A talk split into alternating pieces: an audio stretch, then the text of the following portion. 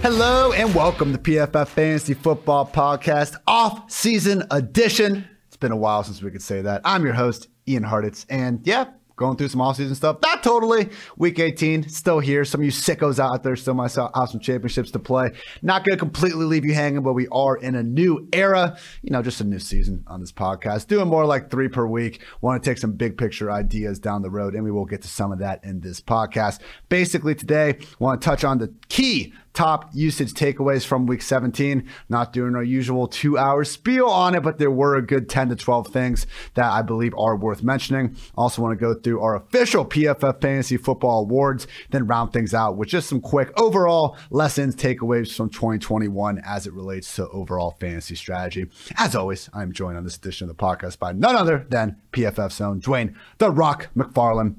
Dwain, 17 weeks are down. Week 18, man. Happy week 18. I know. I still haven't won a Milly Maker, so I have one more week, Ian. No, uh, no, man. It's I, am excited. Like this is my first. Uh, like we were just talking about before the show came on. Like the off season is like my brain is like morphing into this new mode. Like I'm really excited. I got a ton. Of, I have a huge list of things I want to research and things I want to jump into. But like we've been so we've been in such a groove for so long. It feels kind of weird trying to come out of it.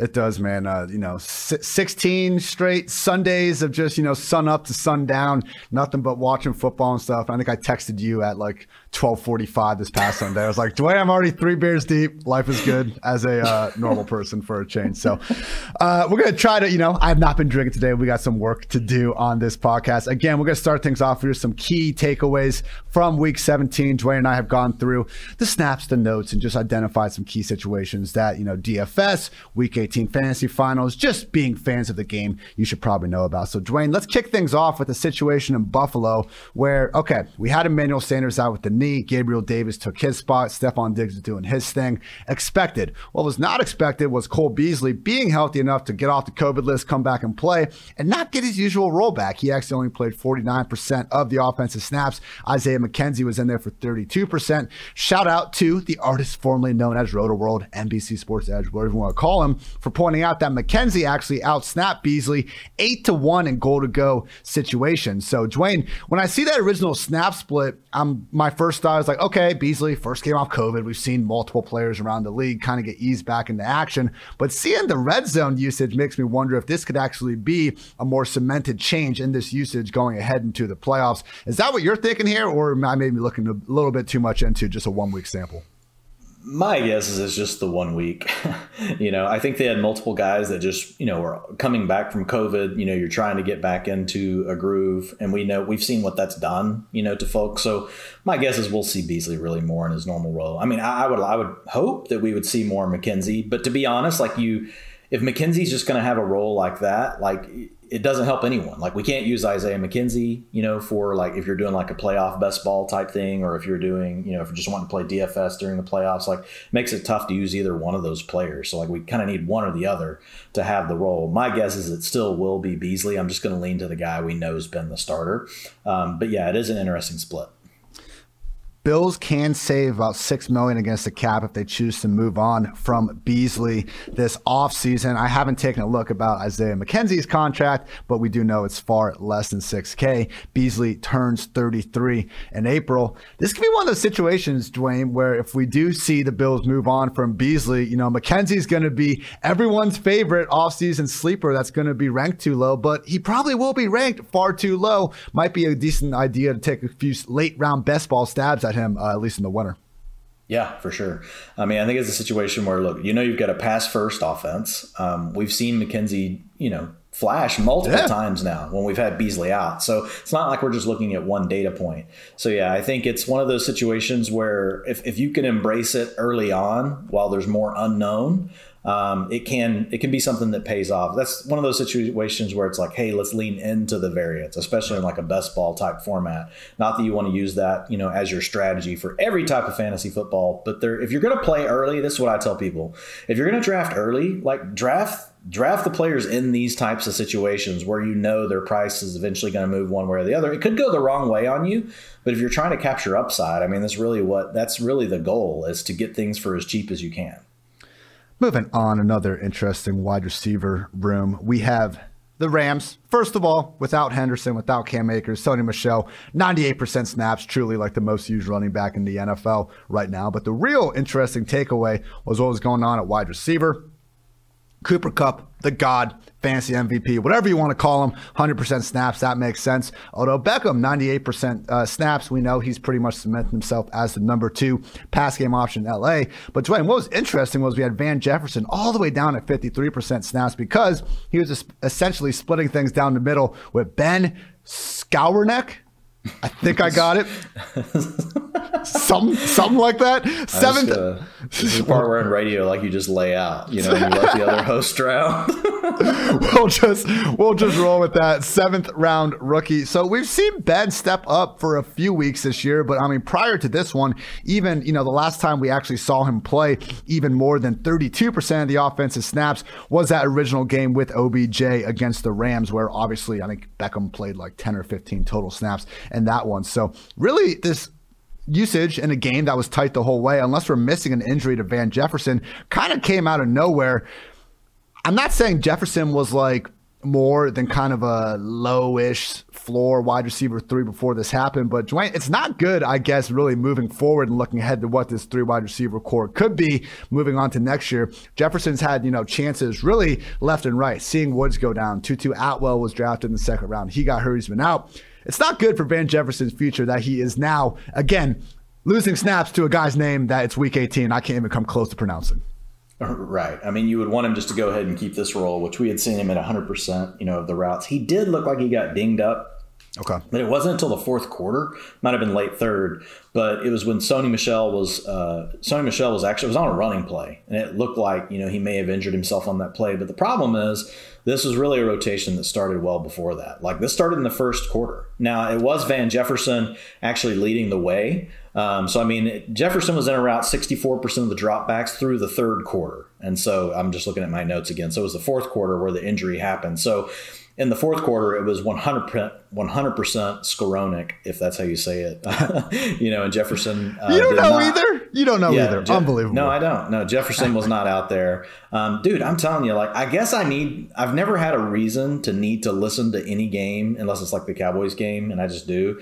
Like, and I don't actually a lot of times with that either, but just to listen to the announcer, like, cause, and plus when I go back and watch games, I use the all 22, not the, you know, I don't use the broadcast version. So I guess like I've got to figure out like how to do that again. But anyway, um, yeah, so it was, it was more of a rotation even before, um, the fourth quarter when Jefferson didn't play at all. So at first I thought, well, man, maybe it was just an injury thing, but it wasn't. It was actually something that looked like they wanted to do earlier in the game. And when you look at Jefferson, really like he's been good, like as far as a down the field target, um, but really where they're using, you know, Bennett is underneath. They're using him in the slot, so he's really more of that low aDOT, you know, slot kind of guy, Z receiver, you know, flanker, if you will. Whereas whenever you look at what they're doing with Jefferson, they really want him to play outside and stretch the field vertically, more in that X um, position or split it staying with the wide receivers. Unfortunate news in Dallas. Michael Gallup caught a sick contested touchdown, as he's known to do. Unfortunately, tore his ACL on the play. Apparently, even tore it before he went up and made the catch, which made the whole situation that much more amazing. You know, prayers up that Gallup gets fully healthy ahead of a free agency period where everyone is expecting him to get paid, assuming he's 100%. Same thing with Chris Godwin. Now, Dwain, the ramification of this, something that, I mean, I remember you were bringing up as early as week one after Gallup got hurt was that CeeDee Lamb, when used as the Cowboys' primary slot receiver, which he was from weeks 13 to 16, more snaps in the slot than out wide. That changed in week 17 when Michael Gallup's out of the picture. Obviously, this Cowboys offense wants to have all three of their sub wide receivers healthy, but just in terms of CeeDee Lamb's personal case, losing Michael Gallup opens up a lot more opportunities for him. Yeah, because he was coming off the field in 12 personnel because it was really Gallup and then they had Amari Cooper out there in those situations. So, look, a lot of times in 12 personnel you're running the ball anyway. You're not throwing the ball as often. So it's not a huge deal, but every every every time we can have a player on the field because think like the quarterback comes up the line, you know, they're checking everything. All of a sudden they're like, oh, I see that, you know, they're loading the box. We're going to throw. Well, CeeDee didn't get to be on the, on the field whenever that adjustment happened.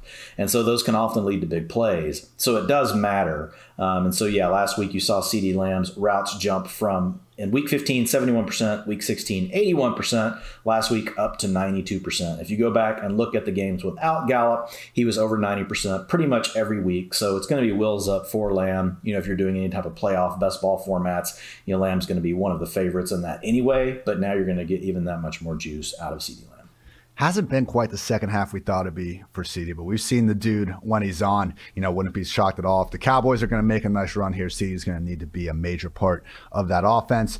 Final real. Lamb's an interesting player because, yeah. and he's a guy I really want to go back and watch again more. You know, because I've watched him within the context of games, but really like studying him um, it's interesting. Like he's not the main guy when they see man coverage. So I don't know if that's something to do with him or something the way they've designed the offense. Like he gets more targets whenever they're whenever they're in zone coverage, and so really it's been more Amari Cooper um, and Michael Gallup, 27% targets per route run for Michael Gallup. And a lot of that is when Dak sees he's got a single on the outside and they want to go for a chunk play, he will yeah. throw it up to Gallup. And he doesn't quite, they don't really treat CeeDee that same way, right? They, they try to get him more the ball in space, underneath. Not that he doesn't ever go deep, but it seems like really they look at him as being more of this player they want to get the ball to on the run, right? And let him on the draggers, the crossers, the slants, things like that. So he's a guy I want to dig into more. But right now, I'm kind of worried like, is Lamb at this point in his career really more of a limited route tree type of guy. Now, sometimes, again, that can be scheme and coaching, not necessarily just on the player. And let's remember CeeDee Lamb, still just 22 years old, doesn't turn 23 until April. Dwain, we were talking about the Cole Beasley cap hit. Don't look now. The Cowboys are locked into Zeke for it looks like at least another year. But that Amari Cooper contract was really more of a two year deal. If they decide to cut uh, Cooper before June 1st next year, they can save 16 million against the cap. I'm not saying, you know, I, I, think all 32 offenses are better off with Amari Cooper than without. But if we take Cooper and Gallup out of the equation here. Maybe they think Cedric Wilson's a fine enough wide receiver three, use a top 100 pick to go get a number wide receiver two. I mean, if you take away Cooper and Gallup from the equation, man, I think we're going to be hard pressed to rank more than five receivers ahead of CeeDee in 2022. Yeah, I think we're going to struggle probably with that anyway, just yeah. because it's an explosive offense and we're going to be looking for him to take that next step forward. It's not yeah. like he's been bad, right? I'm just it, it's really honestly, it's it's just when you look around, you see the things Ja'Marr Chase and some of these other young receivers are doing, like that. That's also part of the equation in the way our brains work. But yeah, like if that were to happen and they were to move on from both of those receivers, I doubt they'd do that. But but you're right, it is it's it's it's potential, and that's what we're talking about now as off season. If that were to happen, yeah, Lamb would instantly be top five wide receiver. Uh, two more wide receiver situations we want to touch on. First is in Tampa Bay. So, looking at what happened, I think we all saw Antonio Brown have a bit of a mental issue, leave that game. We're still waiting to see if he's actually going to be cut or if Tom Brady and company are going to do enough to keep him around. So, AB stuff aside, looking at what kind of happened after that, you know, incident, Mike Evans leading the way, 76% snaps, even though he was playing through the pain of a hamstring. Behind him, we had Tyler Johnson continuing to work as the full time slot without Chris Godwin. But look at Cyril Grayson coming coming in strong, working ahead of Breshad Perriman, working ahead of Scotty Miller, and really emerging as the number three in this offense. That's great, Dwain. But let's face it, we saw this when AB was out there. Brady, and you know, we saw Tyler Johnson two weeks ago get goose egg. Brady is not the type of quarterback that's necessarily going to treat, you know, Chris Godwin's backup like Chris Godwin. We might be in for, you know, four or five straight weeks of the Rob Gronkowski, Mike Evans getting fed all the targets they can handle show. Yeah, I think the biggest adjustment here is you're just going to have a target funnel for Evans and Gronkowski. So I mean, Gron- I mean, if you look at Evans this year, like he's wide receiver 12, and like he's only gotten 16% of the targets for the team. So like he could easily double that for, for, the until the Bucs are knocked out, or if they go to the Super Bowl. Like he, he could easily be at thirty percent. You could also see Gronk at thirty percent. I mean, Gronk this last week actually did lead the team uh, with twenty one percent of the targets. He was at 20% in week 15. Um, so it's and Gronk's really the highest guy on the team when it comes to targets per route run. We had a long stretch without Gronk, but at 22%. So they're going to both get fed. I do like Grayson just because like he's number one, his targets per route run is the best of the guys that remain, and that's where a stat like this comes in handy, right? We don't have we've got all these different mishmashes of games where different guys have been in for different periods of time. You know, they've been in and out of lineups based on guys getting injured in game, you know, things like that. And when you look at Grayson, I mean, the 18% is encouraging. And then the other thing is just, you know, his track record. I mean, came in the league in 2017, didn't play college football. He was really a track star from LSU. And so you could see it taking someone like this time, right, to get to where they are. All we know about him is that he's a, he's a world class athlete um, and he's finally getting his opportunity. So no better player to get that with, right? Than Tom Brady. And so he has come up in two games now and made some plays for Brady. So, I mean, I think there is something potentially there. Um, I do like him, you know, as an option right now. You know, if you're drafting, you know, some of these things on underdog where you're trying to stack certain teams, like maybe you want one team from the NFC and two from the AFC, and you're putting it all on Tampa. Like, man, then I love getting, you know, Cyril Grayson at the end of a draft, you know, to put with Brady. Um, he's finished as wide receiver 33 and wide receiver 10 in the last two weeks, and that's on 74% and 52% of the routes. Obviously, last week would have been higher uh, if Antonio Brown had missed more time. We do have Breshad Perriman, who's going to be coming back as well. He played a little bit this last week, but he had been dealing with COVID, also some other injuries, so he's kind of a wild card. Like he's a guy that could get more involved. Not, you know, surprisingly, Scotty Miller's been just nothing. Like he was active this last game and couldn't even get out there with all the injuries. I, I wonder if he's still just because you know he came off that IR, I believe, from a hamstring. I feel like he maybe just hasn't been right since then. Why? Why did they bring him back at all? Then I'm not sure, but that has to be playing into something because he was getting legit snaps during that whole playoff run last year and really making the most out of them. Yeah, I don't know, man. I mean, look, what you're what you're saying, I think, has merit. Like eh, we don't know for sure what's going to happen here, right? With these guys behind Evans and behind Gronk, it could just be a mishmash of all of them. It could be one or two of them taking over. My money, like if I have to put a chip down today, if we have to place a bet today, I'm putting Tyler Johnson's going to continue to be the slot route. He's going to work underneath. We all you've already hit it. Doesn't mean he's Chris Godwin, but he does have Tom Brady as his quarterback, right? Yeah. So Tyler Johnson could make some noise, but at Grayson would be the next guy that I would really put a chip on, just because we've seen him stretch the field. And honestly, like if Evans is going to be battling this hamstring injury, like they need somebody that can do that. That gives them that vertical element. Scotty Miller, kind of a little, he's a little bit of a wild card, but at this point, after being back for three games, like three or four games, whatever it's been now, I don't know. I'm just kind of moving on from Scotty Miller fair enough. And hey, if it's more targets from Mike Evans, not the end of the world, despite not really getting force fed targets in the same manner as we saw with Jameis. 27 touchdowns in his last 35 games, including playoffs. And he's about to become the first receiver ever with at least 1,000 yards in each of his first eight seasons. The only guy to do it in his first seven seasons. Oh, yeah, it's also Mike Evans. He's just breaking his own records. And you really point. think there's any chance AB stays around, man? I just don't see how. Like, that's ah. crazy. No, I, I, know, I know, like you know, talent. Like he's got the talent. Like he's shown it's still there. But like just walking out on your team, I just don't. You know, unless they, unless it, you know, is a mental health thing.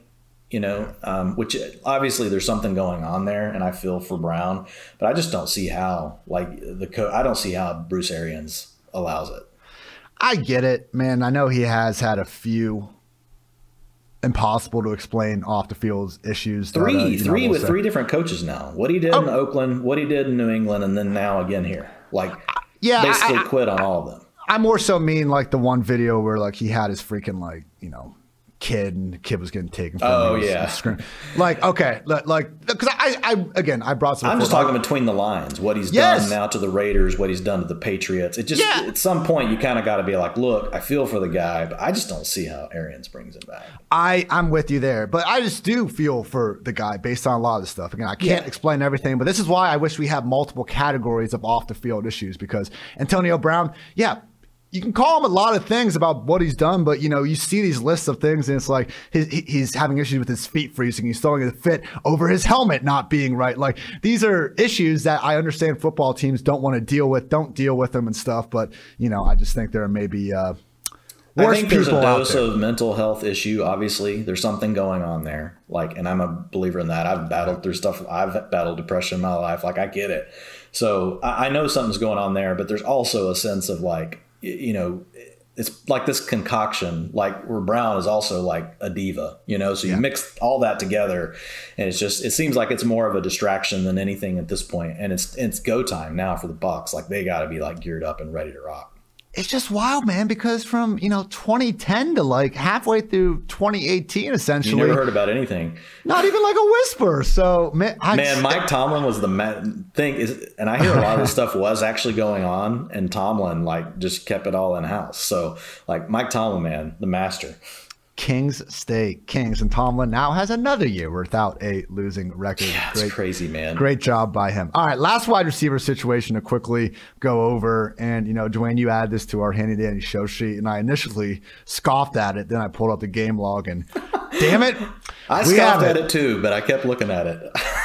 Zay Jones mini breakout is upon us. Last six games, he has at least five receptions in five of them. Last three specifically, he's gone six catches, 67 yards, six catches, 50 yards, and eight catches, 120 yards. Doesn't have a touchdown since week one because, you know, the Raiders, but damn, he really has been coming on strong. You know, I remember having one fantasy playoff matchup in like I think a 14 team league. Guy against me was starting Zay Jones. I laughed at it early in the week. And you go and look at the end of the day, and the dude's putting up double digit fantasy points. Dwain, any real takeaways from this, or, or is it just a fun late season story? Because this kind of seems like to me something where we're going to be seeing articles in February and March like don't. It's like how I treated like Lynn Bowden last year, and he got hurt, so it's a little bit different. But there's always a handful of these guys where they have a nice little five to six uh, week end of the season, but it's usually on a bad team that didn't have too many other places to go with the ball. So credit to Zay Jones here, but we're not really buying this moving forward. Yeah, I mean the thing with Zay, he's been around long enough that it makes it tough, right? To really think that this is anything more than just something you can use for this season. But it, it, just opens your eyes next year. You start off, he's on the waiver, and if he were, if he's on the wire, and if for some reason, like he's you know all of a sudden doing this in week one next year well then you're like okay well he ended the year like, like this and now he's starting the year like this. Then you might give it you know some more credence but it's mostly just something for folks that for whatever reason if you've got a week 18 championship game or if you're just thinking about for dfs but again we're probably going to get darren waller back this week and i think that probably changes everything. It is a must win game for the raiders. It really depends on waller's health. If waller's going to come back and really you know, just kind of make his way through the game, you know, and serve as a decoy, then that could actually help Zay Jones. If it's going to be Waller back and he's truly full strength, then I would think Hunter Renfrow and really Darren Waller are the main two players that you're going to want to have exposure to in the Raiders passing game. So, but it's just something to keep an eye on with Jones. You could, I, am I'm, I'm going to treat treat him more like you know a low end wide receiver three this week with Waller coming back, or a high end wide receiver four. You know, it's something you may just be using to get a little bit of salary relief. I mean, the good news is you know the Raiders need to win. They have to win. And so they're going to want to put out their best game plan they can. And this guy has been part of it for the last few weeks 24%, or sorry, t- target shares of 25%, 29%, and 31%. He's at a career high targets per route run this year of 17%. So there is that.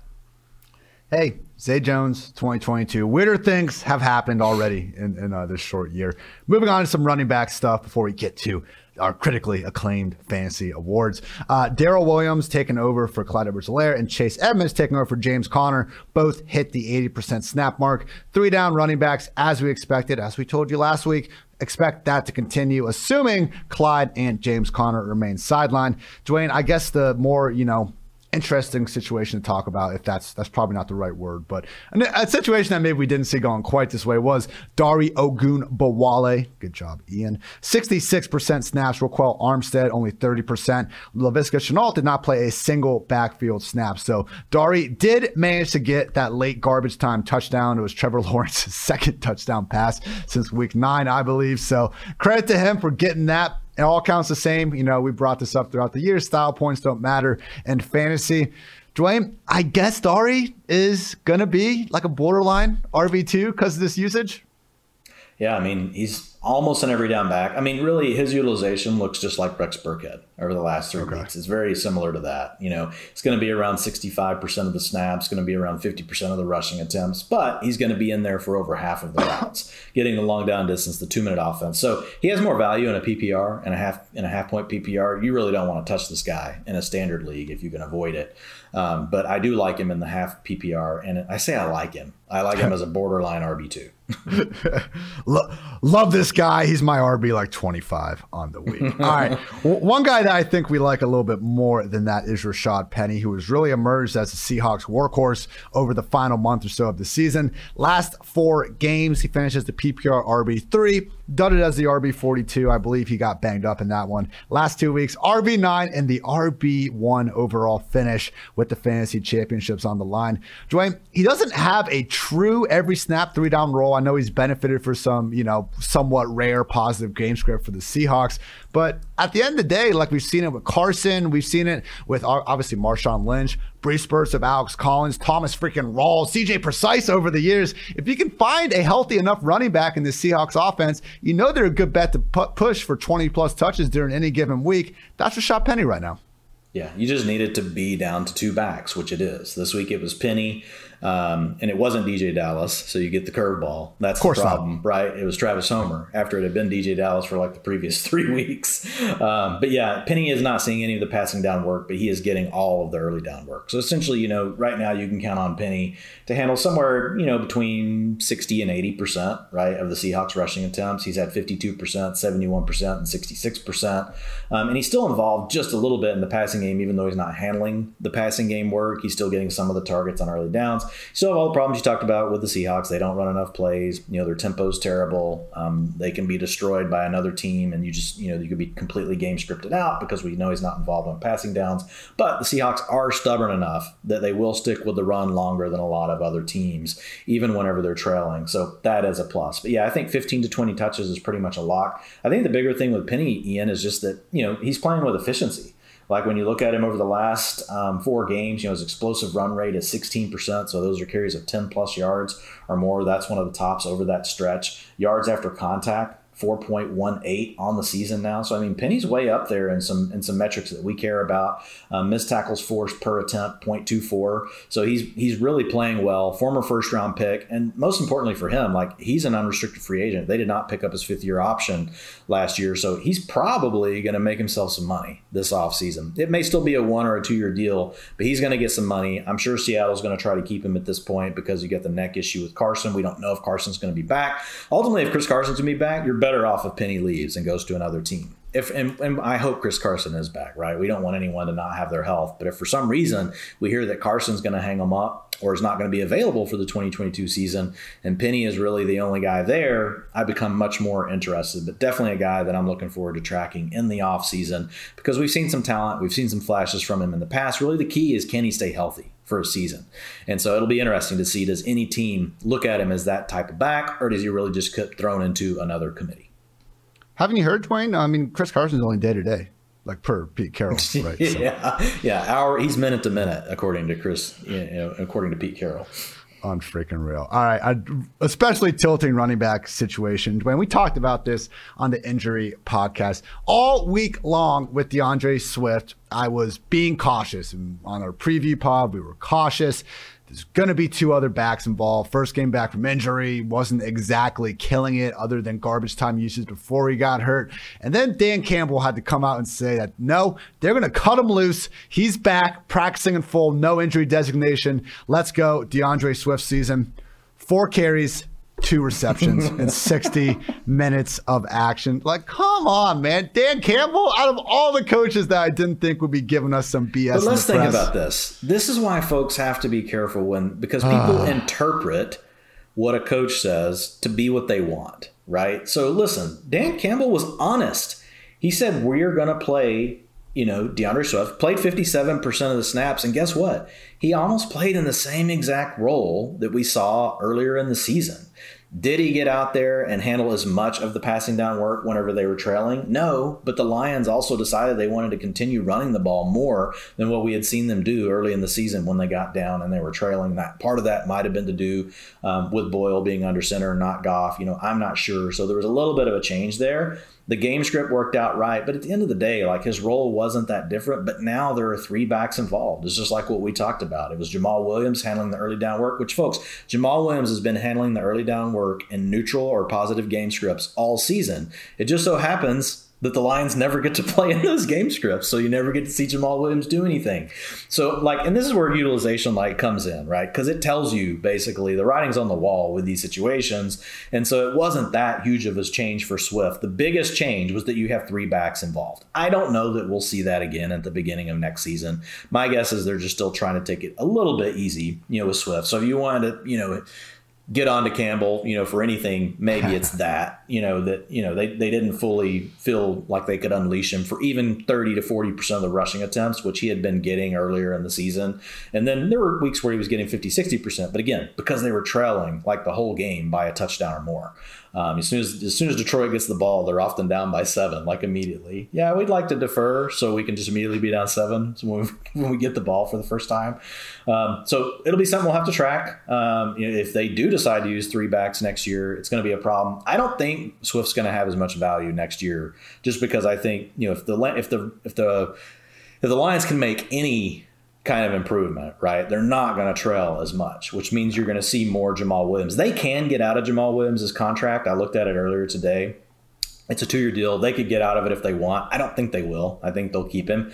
And so I think it's just something that we'll have to sort through during the offseason as we get more news with Swift, you know, mentioned, uh, look, to your point, how much of his kind of production was coming at the end of games last year and how positive game script could change that. Yeah, so I did this on, I sent this tweet on October 26th. So, you know, about six, seven games into the year. He had 29 PPR points in the first quarter, 19 the second, 31 the third, 57 in the fourth. and you look at this last game, they had one drive at the start of the fourth quarter with Craig uh, Reynolds and Jamaal Williams kind of switching off. And after that, they had two more drives, and Tim Boyle was picked on two of his three passes. So it could have been a situation where, you know, in a different simulation that we're living in, Swift gets his usual, you know, five, six dump downs in garbage time. Just wasn't meant to be, unfortunately, in week 17. Running back that did come back from injury and have not his same role, but at least enough touches for us fantasy managers out there to be happy, was Elijah Mitchell. Only 58% snaps, but again, was able to clear out 20 carry mark and found the end zone as a receiver,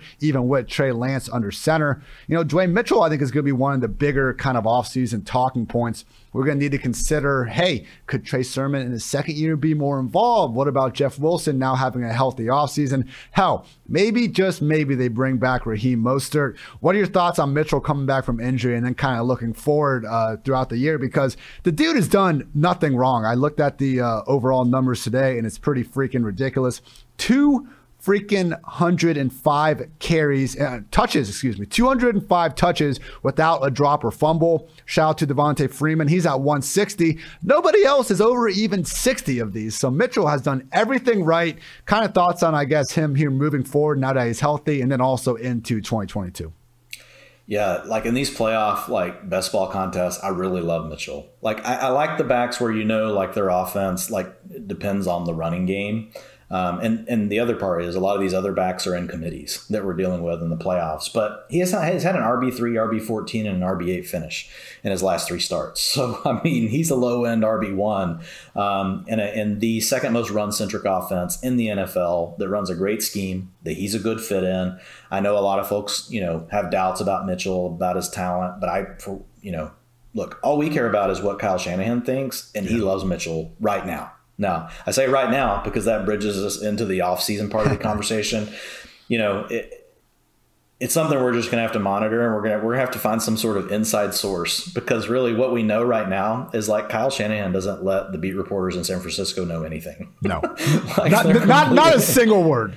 Yeah, so and I can't even necessarily put it on them. Like he's just not letting them, you know, know anything. Um so but, but like going back to this year, like how could we be that off on Trey Sermon? How was there not a whisper that really Elijah Mitchell? No one knew. This was a surprise to everyone. Elijah Mitchell, he's just the guy. Like there was no no bones about it. Starter right out of the gate. Obviously, the injuries kicked in, and that was a problem. Um, but for Mitchell, you know, with the offseason, we'll have to see. Like the 49ers like to add running backs. Will they add another one this offseason? What round will they draft them in? Um, all that stuff's going to be in play. If they don't add another back, and if you subtract Mostert, and it's just him and Sermon, I'm going to assume it's Elijah Mitchell. Like, because it hasn't been close this year. You know, I know Sermon's been out and he's on IR now, but it just hasn't been close. So I would lean in pretty heavily into Mitchell. But you just have to know the risk that comes with a 49er back. There is the upside because of the top of the offense that they play in and the explosive plays. But the downside is we know that we have a coach that is willing to A, go with the committee. You know, he's also willing just to switch to the hot hand at any time. So it's just something where you've got to weigh the risk and the reward. And Mitchell, he's going to be an interesting one because if the scenario that I just gave you plays out, like I haven't looked at ADP yet for any kind of drafts that are already going on. I mean, but look, we were drafting Trey Sermon in the sixth round this year without really seeing it. People have seen what Elijah Mitchell can do. Like, so he's going to be a third or a fourth round pick if the scenario I just gave you play. Heck, he could push higher than that if the scenario I gave you just plays out couple more backfields to talk about before we get on to the awards. In Washington, no Antonio Gibson led the way for Jaret Patterson to be, you know, basically the bell cow. Obviously, J.D. McKissic still on IR as well. Patterson 62% snaps. Wendell Smallwood came at 25%. Jonathan Williams 13%. Dwain, it was Patterson leading the way both in rush attempts with 12 and then as well as in targets with five. How close was this to the role we've seen Gibson having in past weeks without McKissic? Or is it maybe just more of a situation? of, yeah, he got the targets, but it was actually Wendell Smallwood in pass first situations. Yeah, it was more of the old Antonio Gibson with McKissic role. Okay. It was really more of just the early down stuff. The one that pissed 60, us off every single week. Yeah, he got 63% of the rushing attempts, and he did have a targets per route run of 22%, 16% of the targets. Um, but a lot of that was due to Washington staying in a positive game script for a lot of the game. They weren't getting themselves in long down and distance situations all the time, like we've seen them do in previous weeks. And so, whenever you've got a situation like that, then a third down all of a sudden turns into a down where a back like this can stay on the field some. And so, if you look at it from a long down and distance situation, it was um, 80% of that went to Wendell Smallwood, but they did keep Patterson out there for some of the two minute offense 61%, 39% for Smallwood. So, you know, I mean, not quite as bad as the role that Gibson had to begin the season, a little better than that low end RB2 here moving forward. Not quite Gibson. I would but... say more high end RB3, just because with no bye weeks left, like, you know, it gets pretty packed in the top yeah. 24. You know, I know there's only 24 every time, but what I mean is it gets hard to make the cut for the 24. For sure.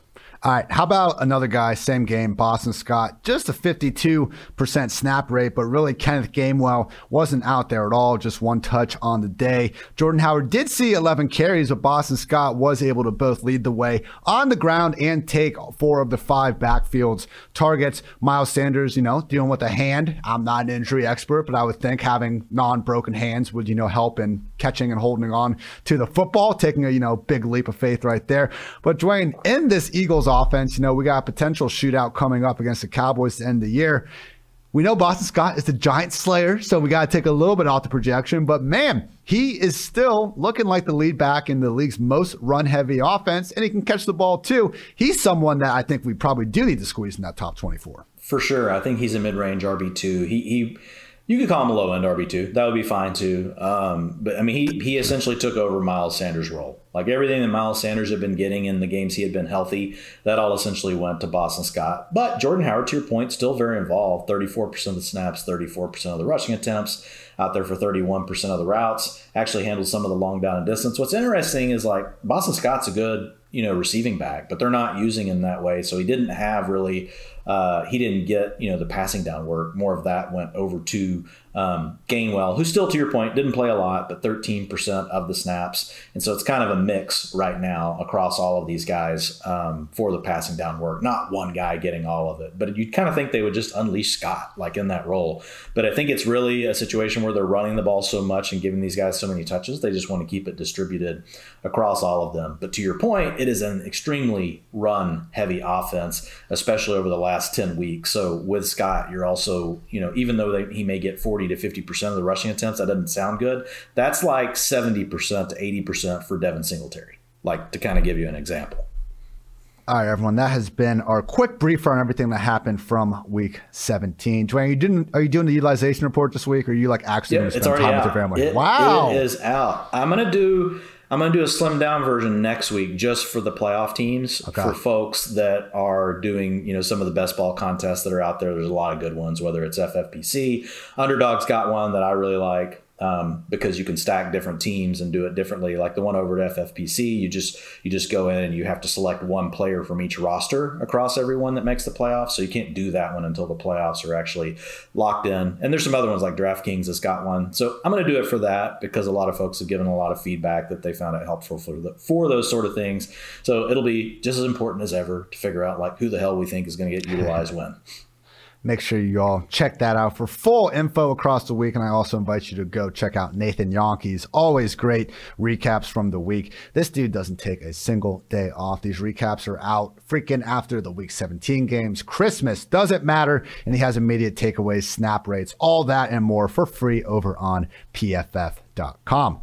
Now, Dwain, we're going to have a little fun here. Official PFF Fantasy Awards. I was, uh, you know, I put a column out. I am not grinding all 32 utilization reports like you. Uh, this week, decided to take the easy way out and just make up some awards, get the people riled up, and kind of review the season. So, I uh, just want to point out that at least from my um, making these awards, I did try to have you know clear cut quantitative methods for doing it. So I wasn't just pulling names out of the hat. I had many people questioning. Um, I'm not going to tell you which award, but Cordarrelle Patterson won an award, and I saw some people on Twitter going, "All right, like I like you, Ian, but come on here, a little bit of home cooking going on." You can find the article on PFF.com, and I'll explain to you what I was thinking with this. But I think that's important because most valuable player it can be ten different guys if ten different you know people have different opinions on what constitutes the most valuable. So with all that in mind, Dwain. Let's get into it. Our MVP of the 2021 fantasy football season, I believe, has to be Cooper Kupp. Why? Because he averaged 4.1 additional fantasy points per game over the wide receiver two, who was Davante Adams. You look at Josh Allen, he was 1.6 fantasy points ahead of Tom Brady. Derrick Henry, 0.6 ahead, Jonathan Taylor. I understand, you know, availability is the best ability, so we're keeping some of that in mind and two. And then also Mark Andrews just 0.7 additional fantasy points above Travis Kelce. So to me, it comes down between Cooper Kupp and Jonathan Taylor. But my God, man, yes, we're going to have to look at stats a little bit differently here with the 17 games. But this is something that's happened from an NFL went from 14 to 16 games and now 16 to 17. We saw in baseball over the years. Like a record is a record at some point. And with that in mind, 1995, Jerry Rice has the all time record among wide receivers with 414 PPR points. Right now, Cooper Kupp is at 412.9. So if you're a student of the game, historical scholar, and you're saying, I don't care, Cooper Kupp, he got that extra game. Rice is still the GOAT. Fine. That means Cooper Kupp just had the second most productive season for a wide receiver that we've seen basically in NFL history. So Cooper Kupp, MVP, runner up, Jonathan Taylor, and Dwain, I think people will be hard pressed to find someone else that deserves to be in this conversation. Yeah, no, I think Cooper Kupp is the one. And look, Jonathan Taylor is the runner up for me that I added. Um, but look, you had to take Jonathan Taylor at the end of the first round. Maybe you got him at the early second round. Um, you got Cooper Kupp in the fourth or the fifth round. So there's also that. I mean, look, they're both great players. Like if you had both of them, oh my gosh, like what a, you went full beast mode on your league. But I mean, looking at Cooper Kupp, you know, he got over 30 points. So here are his games in week two, 37 points, week three, 31 points, week six, 34, week seven, 38. Week uh, 13, there's a 27 pointer. Week 14, a 31 pointer. Week 15, 35. And look, like his lowest game uh, was 11.4 points. That was week four. Then he had a 16 pointer in week five, uh, 17 pointer in week two. Like, I mean, dude, it's just insane. Really, his low games were in the 20s. Like, so there's just a great floor, great ceiling. It's hard to find players like that. He was the guy this week. He was the guy this year. I mean, look, Davante Adams has scored 333 points. Cooper Kupp is almost beating him by 100 points the king, Davante Adams, 100 points behind Cooper Kupp. So I do think Jonathan Taylor is the runner-up. Um, you know, he was he's he's close, you know, to where we are with Cooper Kupp, 364 points on the season, and honestly, like Taylor was a huge advantage, even though you had to take him at the end of the first or early in the second round, because if you look at how many backs went down and the guys stayed healthy. So, I mean, that's just really helped catapult him past everyone. Once Derrick Henry went down, it was really down to Jonathan Taylor and Austin Ekeler, you know, in the conversation for the top two backs on the season. Taylor, similar to what we talked about with Kupp, he's got 32 pointer, 29 points, 34 points a 53 point week in week 11, a 26 pointer in week 13. So, I mean, yeah, he's had some weeks where he started off a little rough. Like, and we, you know, we talked about early on, they didn't really give him the things that worried you and I, which we'll talk about in a minute, were really a problem for him for about the first three weeks of the season. You know, week two, he only put up six points. Week three, he put up eight points. But slowly but surely, the talent just began to take over. And when you got, you know, Quenton Nelson over telling the coach, Coach, we got a hungry running back. We got to feed this dude. like, you know, you just got to go with it. Yeah, and I would say they did a good job feeding him. Carries inside the 20 yard line this year. Jonathan Taylor's number one at 83. And second place is Dalvin Cook with 45. Like it's, you know, I don't think anyone is debating Jonathan Taylor being, you know, the world beating talent that deserves those touches. But even then, Dwain, you know, we just see the kind of role that volume can play into these huge fantasy seasons. Now, best fantasy championship game performance. I've you know, you're either loving this guy right now or you're hating his name. It's Ja'Marr Chase, and I don't think there's much debate about that. Caught 11 of 14 targets for 266 yards, not one, not two, but three touchdowns against the Kansas City Chiefs. First one, man, to see him put his foot in the ground and just outrun the whole secondary, you know, it showed you the sort of special YAC ability he has. And then you saw, you know, the token, oh, hey, I'm going to go up and win these one on one battles on a couple other contested touchdowns later in the game. So, you know, his first half of the year was just incredible, and we continue to stick with him, ranking him highly through thick and thin when the second half. And, you know, ultimately he comes down, finishes the year at least the fantasy season, as the overall wide receiver five and trailing only Cooper Cup, Davante Adams, Deebo Samuel, and Justin Jefferson. So certainly saved his best for last, but man, just overall, what a great rookie campaign for Ja'Marr Chase. Already putting himself in the conversation with the league's best receivers, regardless of the year they were playing. So shout out to Ja'Marr Chase on winning all sorts of people their fantasy weekend. But Dwayne, a guy we already talked about and deserves recognition as well, Rashad Penny for that overall RB1 performance. Like, God forbid you played both these guys in the same week, I couldn't even imagine the words I'd be yelling well, at. If you go look at best ball leagues, where you know over on Underdog, and you look at the the DraftKings, you know, millionaire maker for you know best ball, like they had these players. And so, can you imagine, like all of a sudden seeing the owner that had Rashad Penny just stashed you know, sitting down there. And that's the beauty of best ball, right? You know, it could be your that could be one of your last picks as a guy like Rashad Penny, and then all of a sudden here he is, complete hero. And guess what? You don't even have to choose the week you got to start him. You just get to roll with it when it happens. Um, so yeah, I think Penny is the runner up, you know, just because of the RB one performance in such a huge week. But man, with Ja'Marr Chase, like you know, looking at the twenty four percent of targets as a rookie in, like it's very rare. Like we just don't see that. We're talking like since 2011, like he's in company with like Mike Evans, Odell Beckham Jr., you know, the very best of the best in their rookie season. So sky is absolutely the limit for Ja'Marr Chase. He's going to be an elite talent for a long time. 96% of the routes on the season, 24% of the targets, 39% of his team's air yards, Ooh. 42% of the end zone targets, 28% of the third and fourth down targets. Number five in PPR scoring right now, and man, like I'm, I'm already starting to work on my ranks. I'm going to put them out next week for 2022. My first draft. It's just like I keep thinking I don't have Ja'Marr Chase high enough. Like I don't think I have him high enough. I've already got him in my top five, and I feel like like do I just go ahead and just rank him like number two? Like man, it's just the upside with this guy is just it's through the roof. And guess what? Tee Higgins is also awesome. We don't yes. need to keep having this like which one type of thing. After the Higgins blow Higgins up, Higgins is inside my top twelve as well. as as he should be. I mean, but it's just funny to me. We're like after week sixteen, you know, we're seeing the was Higgins the alpha all along tweets, and then after last week, it's like Chase is the best rookie right like rookie receiver by far, arguably the best wide receiver in the NFL right now. It's like you know we can put up these guys without putting down uh, the other one. Just keep that in mind when praising these incredible NFL NFL athletes. Most improved fantasy player. Now, this is what the way I calculate this was looking at the biggest differences in PPR points per game from 2020, looking ahead to 2021. So I required eight games in each year, so that did knock out a few worthwhile contenders. But with that said, Dwain, it's Cordarrelle Patterson. 4.2 PPR points per game in 2020, 15.4 in 2021. That 11.2 improvement was the second largest among all the players I tracked. The only guy that had more was Cooper I don't Kupp. know how anyone can argue with this. I know. Like, how does anyone even argue? Here's the other way I look at it. This is a player you didn't even draft in a 20 round fantasy. Exactly. draft. He also wins waiver wire pickup of the year, which I didn't officially do, but he would he would win that. He could win all sorts of awards. Like you just can't argue with it. And, and look, it's a crazy. It's honestly, I think it's the craziest thing I've ever seen in fantasy football. Maybe, maybe going back to the year in Cleveland. Um, God, what Peyton, was the Peyton, fullback? Peyton Hillis. Peyton Hillis. Yes, Peyton Hillis. It may be the runner up to this, but I still give it to Patterson because a player that's been in the league for 10 years, you know? I mean, and we just didn't, as much as we may like Cordell Patterson, as much as we may know Cordell Patterson's, you know, a great, you know, athlete, just he hasn't been able to be unlocked by all of these different coaches. And now to think that Arthur Smith could do it, like, it's just, it's mind blowing to me.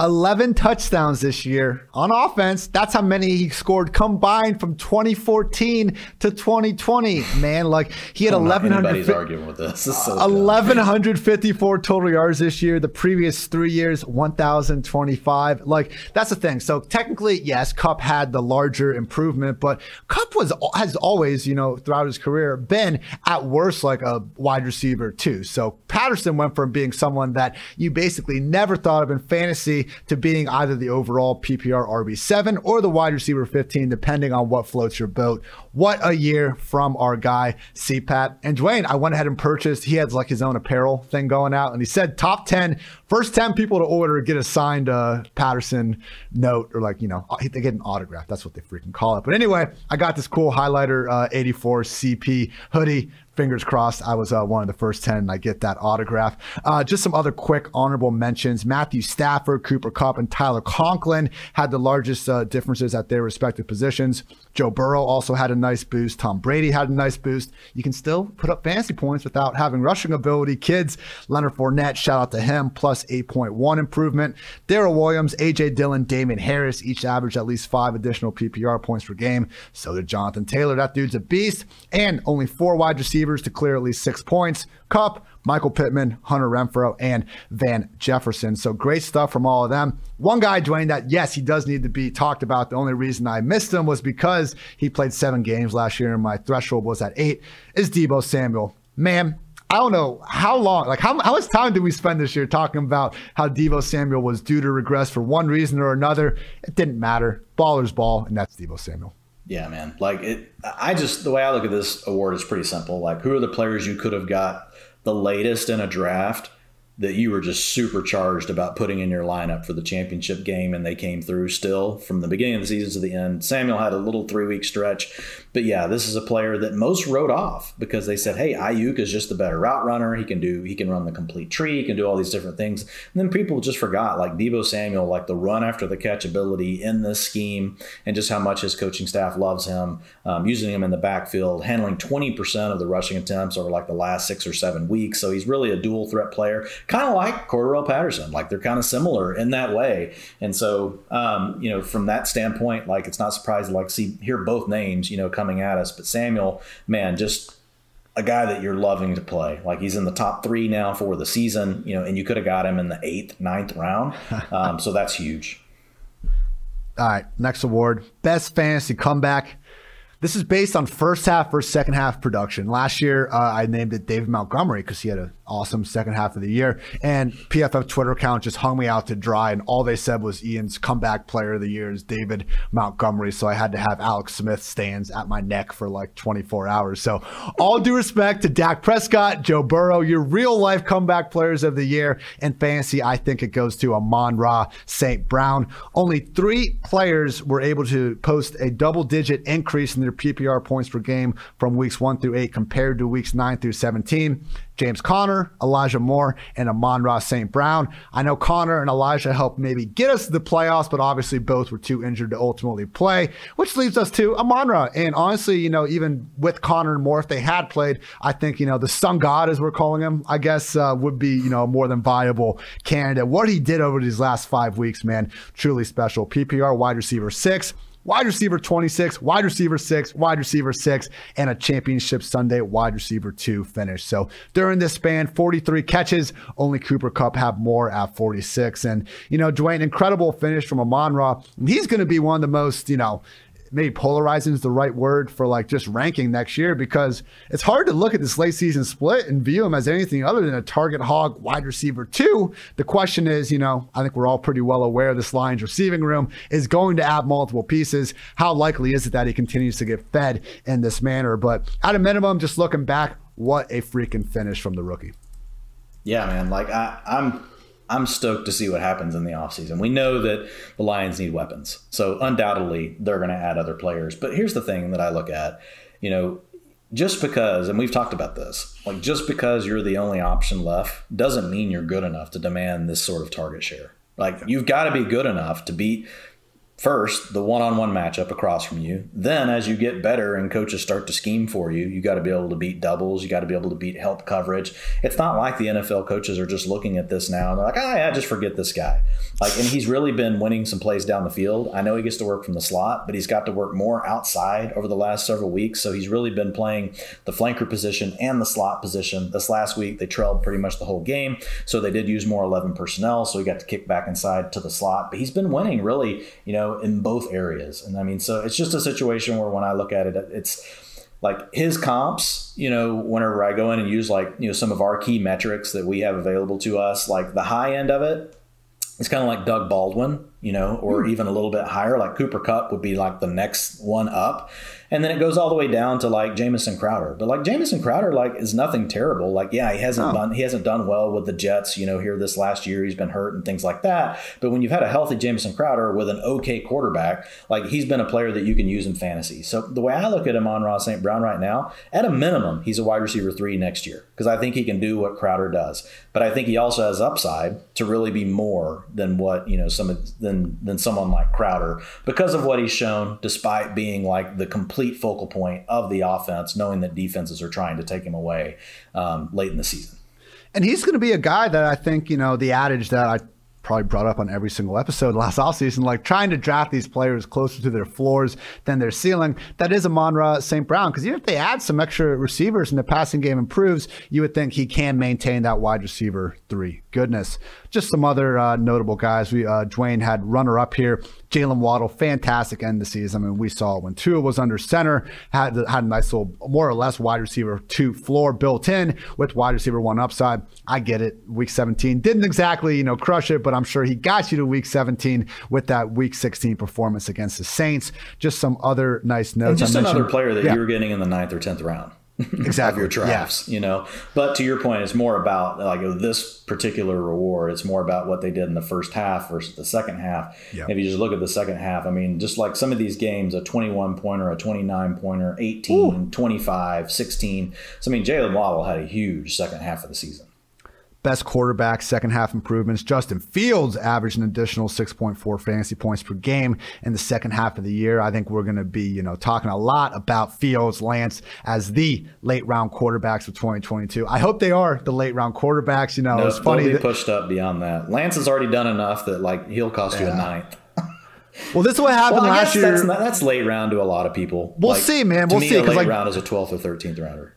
Jalen Jalen Hurts last year started off as a non-late rounder. I think maybe there were enough trade rumors or what, but he ended up by August being a legit late round quarterback after spending a lot of I think the sharper summer months as a top uh, eight or so quarterback. So we'll see. Either way, good improvement from Justin Fields and Zach Wilson, who I saw. You know, even someone like uh, Benjamin Solak, who wrote pretty scathing review on the ringer about Wilson's performance, but you know he was out there last week on Twitter uh, just pointing out some of the awesome throws that Wilson has made over the past few weeks. So that improvement is what you would hope for from a quarterback getting healthy, and then you know let's face it, being forced to play without Corey Davis or Elijah Moore down the stretch. Hopefully Zach Wilson can you know really take a leap forward in 2022 and become a potentially incredibly entertaining quarterback. We know he at least has a skill set. Also, Aaron Rodgers, big improvement as well joining James Conner as running backs with at least a seven and a half point improvement.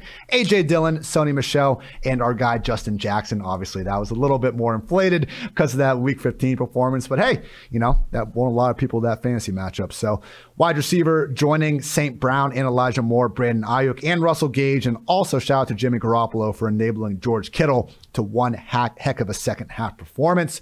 Takes us to our rookie of the year, Dwain.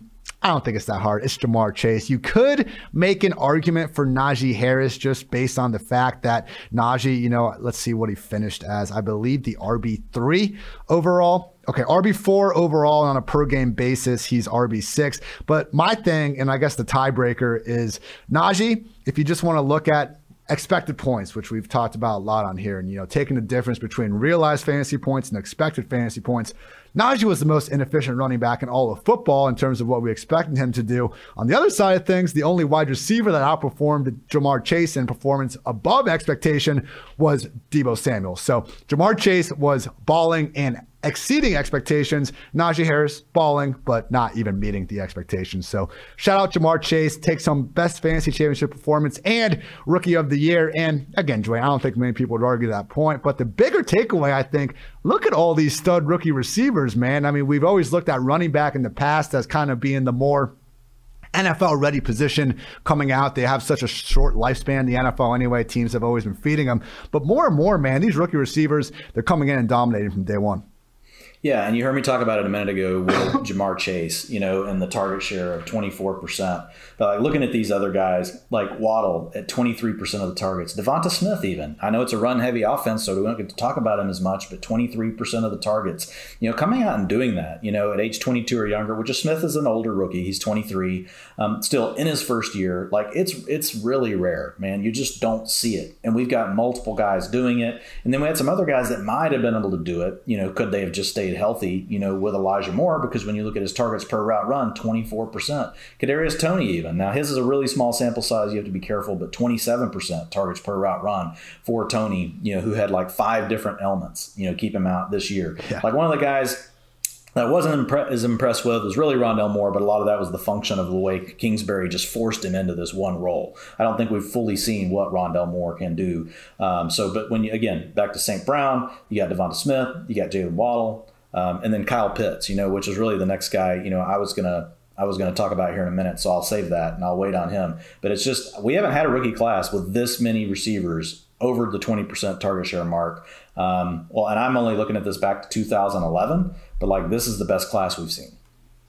Also, shout out to Mac Jones, the best rookie signal caller in real life and fantasy. But he finished as just the overall QB 19 in Fantasyland. I think it just again helps demonstrate like just how few rookie quarterbacks have also been elite full season fantasy performers. Since 2010, the only rookie QBs to finish in the top 12 Cam Newton, Andrew Luck, RG3, Russell Wilson, Dak Prescott, Kyler Murray, and Justin Herbert. Everyone except Herbert were starting by week one, and they had averaged at least 25 rushing yards per game in college. And I think, you know, those two factors were a big reason why a lot of people were on Trevor Lawrence, Trey Lance, and Justin Fields as potentially joining that group. As we saw with Lance and Fields, had a hard time getting on the field. And as we saw with Trevor Lawrence, wasn't exactly in the uh, sort of offensive environment to take advantage of the sort of tools he brought to the table. Shout out to Elijah Mitchell, RB14 on a per game basis, only rookie running back as a top 24 performer. Javonte Williams, awfully close to RB25. And shout out Michael Carter,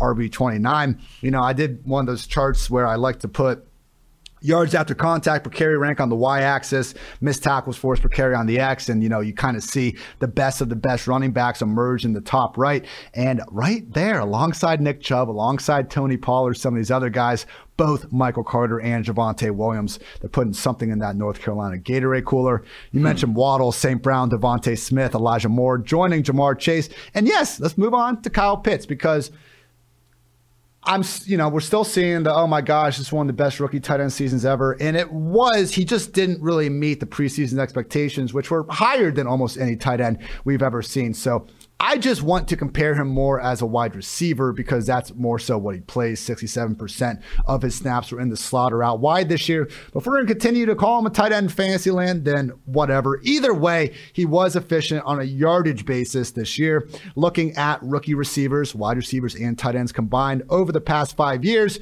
here are the guys averaging the most yards per route run.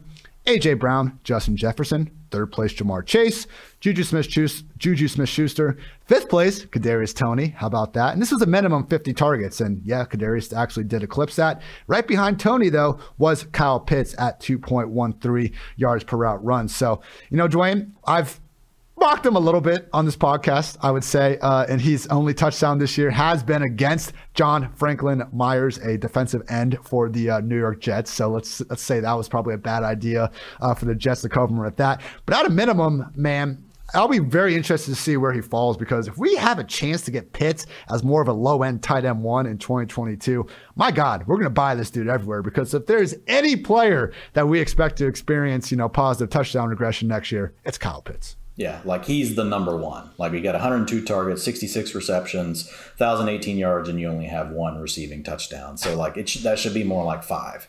And I get it. Like some of that comes down to him, some of it comes down to the offense, but some of it's just variance, you know. And so if he continues to get this kind of workload, and he will continue to be a tight end probably in most formats. And I think as we see Hayden Hurst move along eventually in his career, I haven't even looked at his contract. I think you'll start to see more of Kyle Pitts getting the lineup inside. I wish they would. This guy's a complete nightmare for linebackers and safeties. You know, why do you got to keep lining him up outside? I think there's a chance you'll get to see him even more inside next year just because of how well Russell Gage has played. You get Calvin Ridley back. You can play them on the outside. You can put Pitts in the slot. You can put him, you know, um, in line as well. So I think there's just a lot of different things that you can do with him. But the main thing is just seeing a rookie getting this type of volume, getting over a thousand yards, whether you call him a receiver or a tight end, doesn't even honestly matter. Like, you know, it's it's even better for a tight end. Um, and the main thing is like, what do we get to call him for fantasy? And so yeah. from that from that perspective, yeah, like looking at Pitts, it's going to be hard for me, man, to not have him in my top three, just because some of these other guys are getting older. We know that the touchdown regression is going to swing back the other way for Pitts, and I think you can make an argument, right, that he ha- he has an elite upside to be the tight end one again.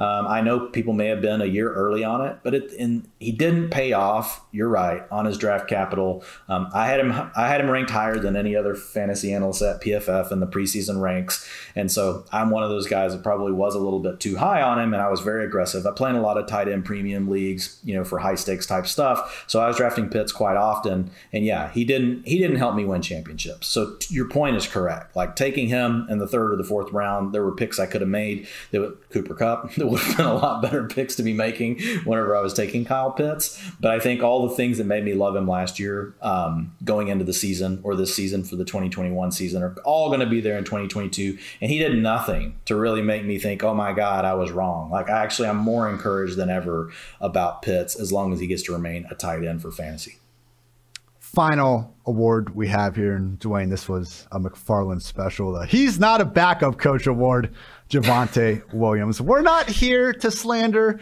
Melvin Gordon. I know he got negative rushing yards a few weeks ago, but you know, it, Melvin Gordon was at worst an average back this year, and I think he was honestly probably an above average player. But my God, man, when we have Javonte Williams and Missed tackles forced aren't an all encompassing running back stat. Neither is yards per carry. Neither is any one stat for a running back. But I do think zeroing in on one of the few situations of a running back being forced to make a defender miss a tackle, it's one of the few one on one spots that we have for running backs. And at the end of the day, Javonte Williams has 60 missed tackles forced on carries, as does Jonathan Taylor. They're number one and number two. The difference is it took Jonathan Taylor 317 carries to get there. Javonte has just 191 on the year just from an eye test standpoint, Dwain, I think it's impossible to call J- Javonte Williams anything other than the rookie RB1. And, you know, we're going to be praying to fantasy gods every single day throughout this offseason that he is truly unleashed in 2022. And I think he will be. I don't think Melvin Gordon will be back in Denver. We'll see what happens. You know, they could,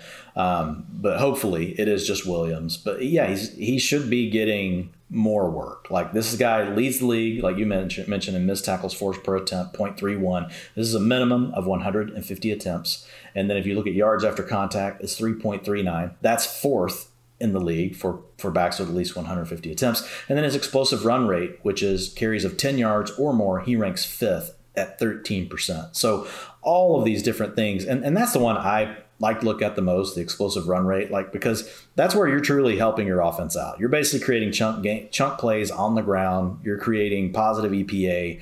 Um, you know, you're not. It's it's not a situation where it's a complete give up to not pass and you're running the ball instead. You know, if you just want to get like go to a math equation about it. So looking at Javonte Williams, he solid prospect. You know, I mean, I I don't see how next next year if Melvin Gordon's gone, and I haven't got to my I haven't ranked my RBs yet for 2022. Like I said, that'll be coming out next week. But man, just right now, I'm going to assume that Melvin Gordon's gone. And there's no way he's not in my top 12. Like, I'm just wondering how high am I going to push Javonte Williams? Yeah, because if they get a legitimate quarterback upgrade, which I don't know, you know, I think they could probably add 30 quarterbacks and get a legitimate quarterback upgrade. But God forbid they land a Russell Wilson or Aaron Rodgers. Like top five is now the question, Dwain. The only game that Javonte didn't have Melvin Gordon, he finished as the overall yeah. RB1. The guy can do it all. And what? He's, he's a 21 years passing old. game too. I mean, 20% targets per route run this season. Like, so when he's out there, they're willing to throw him the ball. I mean, obviously that's a problem. Teddy Bridgewater needs to use the other weapons and throw it downfield, but he is a viable target. Can you imagine Aaron Rodgers, Russ Wilson, someone like that landing in Denver with Javonte Williams as Ooh. the feature back? Oh my God. Yeah, and then Dynasty Land, man, if you just want to call the guy the, I'm, I think everyone probably has to have Jonathan Taylor as the overall RB one at this point. But Javonte, pretty good case for RB two. He turns he turns 22 years old on April 25th. Like Najee's going to be 24 by then, man. It's incredible what Javonte If they get Aaron done. Rodgers, for example, and and look, this is all just this is the beauty of the offseason. Now we get to talk Let's about go. all these things. Let's go. If they get Aaron Rodgers and Melvin Gordon is gone, like are you gonna? He might be in my top three. Like the dude is yeah. great. He's a great player. He would then be in a great situation, and what we would expect to probably be a top three offense with all the other weapons around him. Like he, he would be immediately be a candidate to score 20 touchdowns if he landed in an offense like that. Going to take a lot of uh, lonely fantasy analysts from six to midnight if we get that working yeah. out. Fantasy awards, summing it up: MVP Cooper Kupp, shout out Jonathan Taylor, runner up. Best fantasy championship performance: Ja'Marr Chase, runner up Rashaad Penny. Most improved fantasy player: Cordarrelle Patterson, runner up Deebo Samuel. Best fantasy comeback, first half versus second half, Amon-Ra St. Brown, runner up Jaylen Waddle. Rookie of the year, Ja'Marr Chase, runner up probably Najee Harris. He's not a backup coach award, Javonte Williams, and most likely to score more touchdowns next season is Kyle Pitts. And Dwain, that Kyle Pitts note, I think, takes us right into kind of our quick overall 2021 lesson takeaway. And for me, it's to make sure that we're projecting for next season, not just reflecting on what just happened. I think a lot of people make the mistake where their initial kind of building process for next year's rankings is more or less taking what just happened in the previous year. And okay, that's probably better than taking, you know, what happened in 2018 and building off on that. But like with Kyle Pitts, man, we can't just be, we got to be treating on what Kyle Pitts is going to be, not on what he was. And I know that's easy to say, but like when we see Jonathan Taylor and Cooper Kupp blowing up the way they did, they're going to be the consensus RB1 wide receiver one a year after nobody had them even close to that, particularly in Kupp's case. I know some of you Jonathan Taylor true, true, true truthers had him top four, top five, and credit to you for doing so. But just on a consensus industry wide basis, I don't think that was, uh, you know, the case. So for me, seeing that I made this mistake this year, I do think Jonathan Taylor was one of those issues because in 2020, the stat I love to throw out there was that Marlon Mack, Nyheim Hines, and Jordan Wilkins had, as a group, more combined carries and targets than Jonathan Taylor, you know, but we got to remember this was going to be Taylor's second year. He did see a nice increase in the second half of the season. And, you know, with the offensive questions, with Wentz, you know, going from Rivers to Wentz, I do think just the talent with Taylor and that offensive line, probably enough where I should have had him higher than I think it was RB 11 uh, that we came into the year with. And another bad one was Tyler Boyd, who I expected to be more of a borderline wide receiver too. Now, some of the Bengals passed down usage, you know, with them being so run heavy, really up until week 15 and week 16, obviously played a role in that. But just realizing that Boyd compared to Higgins, compared to Chase, you know, I shouldn't have been as confident as I was that that target share was going to be sticky and Boyd was going to again either lead the way or be, you know, a 1A, 1B, 1C. So I didn't completely miss on this. And, you know, again, Dwain, I always like to say uh, people are awfully loud in your mentions, you know, at 4 p.m. on Sunday. I like to think that, you know, we're doing a pretty good job when people don't have as much to say before kickoff. But, you know, one of the things I brought up was that Austin Ekeler had the role that we hoped Alvin Kamara would still have. And then also, a point that both of us were on. We're on target Jaylen Waddle and drafts of all shapes and sizes because this dude was a borderline wide receiver four that we could easily see based on his draft position, based on his skill set, leading this team in targets. You know, even though it wasn't a good passing game, when you can draft the freaking wide receiver 48 as a guy that's going to see triple digit targets, that's a good idea. So just really emphasizing more and more that, you know, when we're asking each other questions this offseason about why we have a guy ranked as high as we do, I want to make sure that a lot of of our reasoning has to do with what's going to happen. Again, not just reflecting on what did happen. Yeah, no, I think it's really important. Like, I mean, I've been doing my own projections for 15 years now, and like when I first started, that what you're talking about is like one of the mistakes you know that I would make. Like now, like when I'm doing my projections, like I'm using a lot of different tools to help me with it. Um, and obviously, last year is a it's a data point, but really you're looking at how good do you think the team is. You're looking at the coach, you know, the coaching staff, like schematically, like what do they like to do? How does that talent fit? Um, and really, talent like is the number one thing. And I think that's what we have to remember. Um, the takeaway for me, and it ties back, Jonathan Taylor is actually a really good example. Um, but whenever you have things that are close in, I think what you have to do is you just lean into the talent right? You, you lean into the fact that Jonathan Taylor just kicks ass. I think the other thing you look at is if because everybody has a range of outcomes, right? Based on what how they get utilized. But some players like Jonathan Taylor, if things go right, what do you get? It's more than what you get if things go right for Najee Harris, right? If things go right for Javonte Williams, you get more than what you get if things go right for Najee Harris because Javonte Williams has just shown us he's the superior player, right? And what he could do with that opportunity. And that's really what we should have done with Jonathan Taylor. That's where I do look back and think, dang it, like I should have drafted more Jonathan Taylor. I personally, I didn't get enough of him, right? It cost me this year. I made money in high stakes leagues this year, but I could have made a lot more if I had not been so stubborn on my Jonathan Taylor take. And there's a, there's a reason for it. Like I looked at it as they re-signed Nyheim Hines, they gave him good money, and Nyheim Hines happens to be really good at what he does, which is he's a he's a down the field receiving back. He can run it. His aDOT. When I say down the field for a receiver, that means his aDOT is like above a one. Like so, he's right. in the mold of an Ekeler, of uh, an Alvin Kamara. Like he's actually a better route runner than even those guys, right? He's kind of more like what we saw with Darren Sproles. And so my concern was like with such a specialist involved man, like he could have been more involved. And I will say this I still think you lean into the talent, but there could have been a different simulation of this season. The Colts have led the Colts have led the fourth most in the NFL. Like they've led by four or more points, the fourth most plays in the NFL. So it has enabled Jonathan Taylor to also be, and Jonathan Taylor's been part of what's created these scripts, right? So sometimes it's a chicken or the egg kind of thing. But they've they've been very fortunate. And I do think there's situations where in the future we could see less Jonathan Taylor because if it's third and nine unless you're running a screenplay, let's face it, Nyheim Hines is still the better play to have on the field than Jonathan Taylor. So, and we saw it go the exact opposite. Most players, that most guys that were touting Jonathan Taylor were also chat were also touting Antonio Gibson. Well, it was this almost the same exact situation. Look, I'm not going to say it's the same because Jonathan Taylor we knew clearly was a better talent, right, than Antonio Gibson. It's not like Gibson we thought those two were close. Had- Gibson, his rookie year, had a lot better kind of missed tackle numbers, explosive run numbers, and he was playing a little banged up. But I mean, you brought this up earlier on. Their role, obviously, Taylor's role has increased a little bit as this year has gone on. But really, the first six weeks or so, and what we saw last year, their role was close to the same.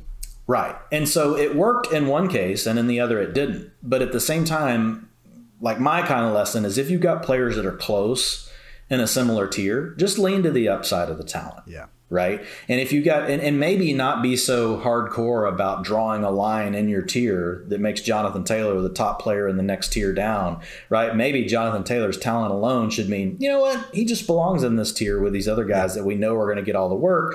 Because guess what? These things are fluid, and some of it, Ian, like it, we just don't know how it's going to work out. Look at the Ravens. I think the Ravens are a great example. No one wanted to touch a lot of the Ravens receivers this year because there's no way, Ian. The, all the Ravens has ever done, all they've ever done is be a run heavy offense.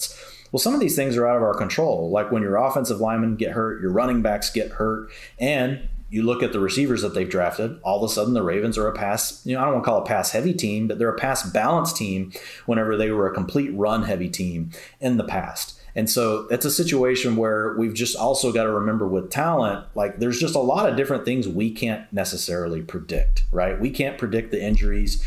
We can't predict like necessarily the way a lot of these game scripts are going to do. Yeah, we're looking at the lines for Vegas. We're looking at the teams that are favored to win the most games. We think they're going to be more positive scripts, but things don't always work. And there's so many variables involved. A lot of times just being able to lean back on talent whenever you're in these close situations is just going to be the better thing, you know, to do. As far as like good calls versus bad calls, um, you know, individual players, I'll name a few like that I felt really good about. Jalen Hurts, Joe Mixon. I was the highest of the PFF staff on Justin Jefferson.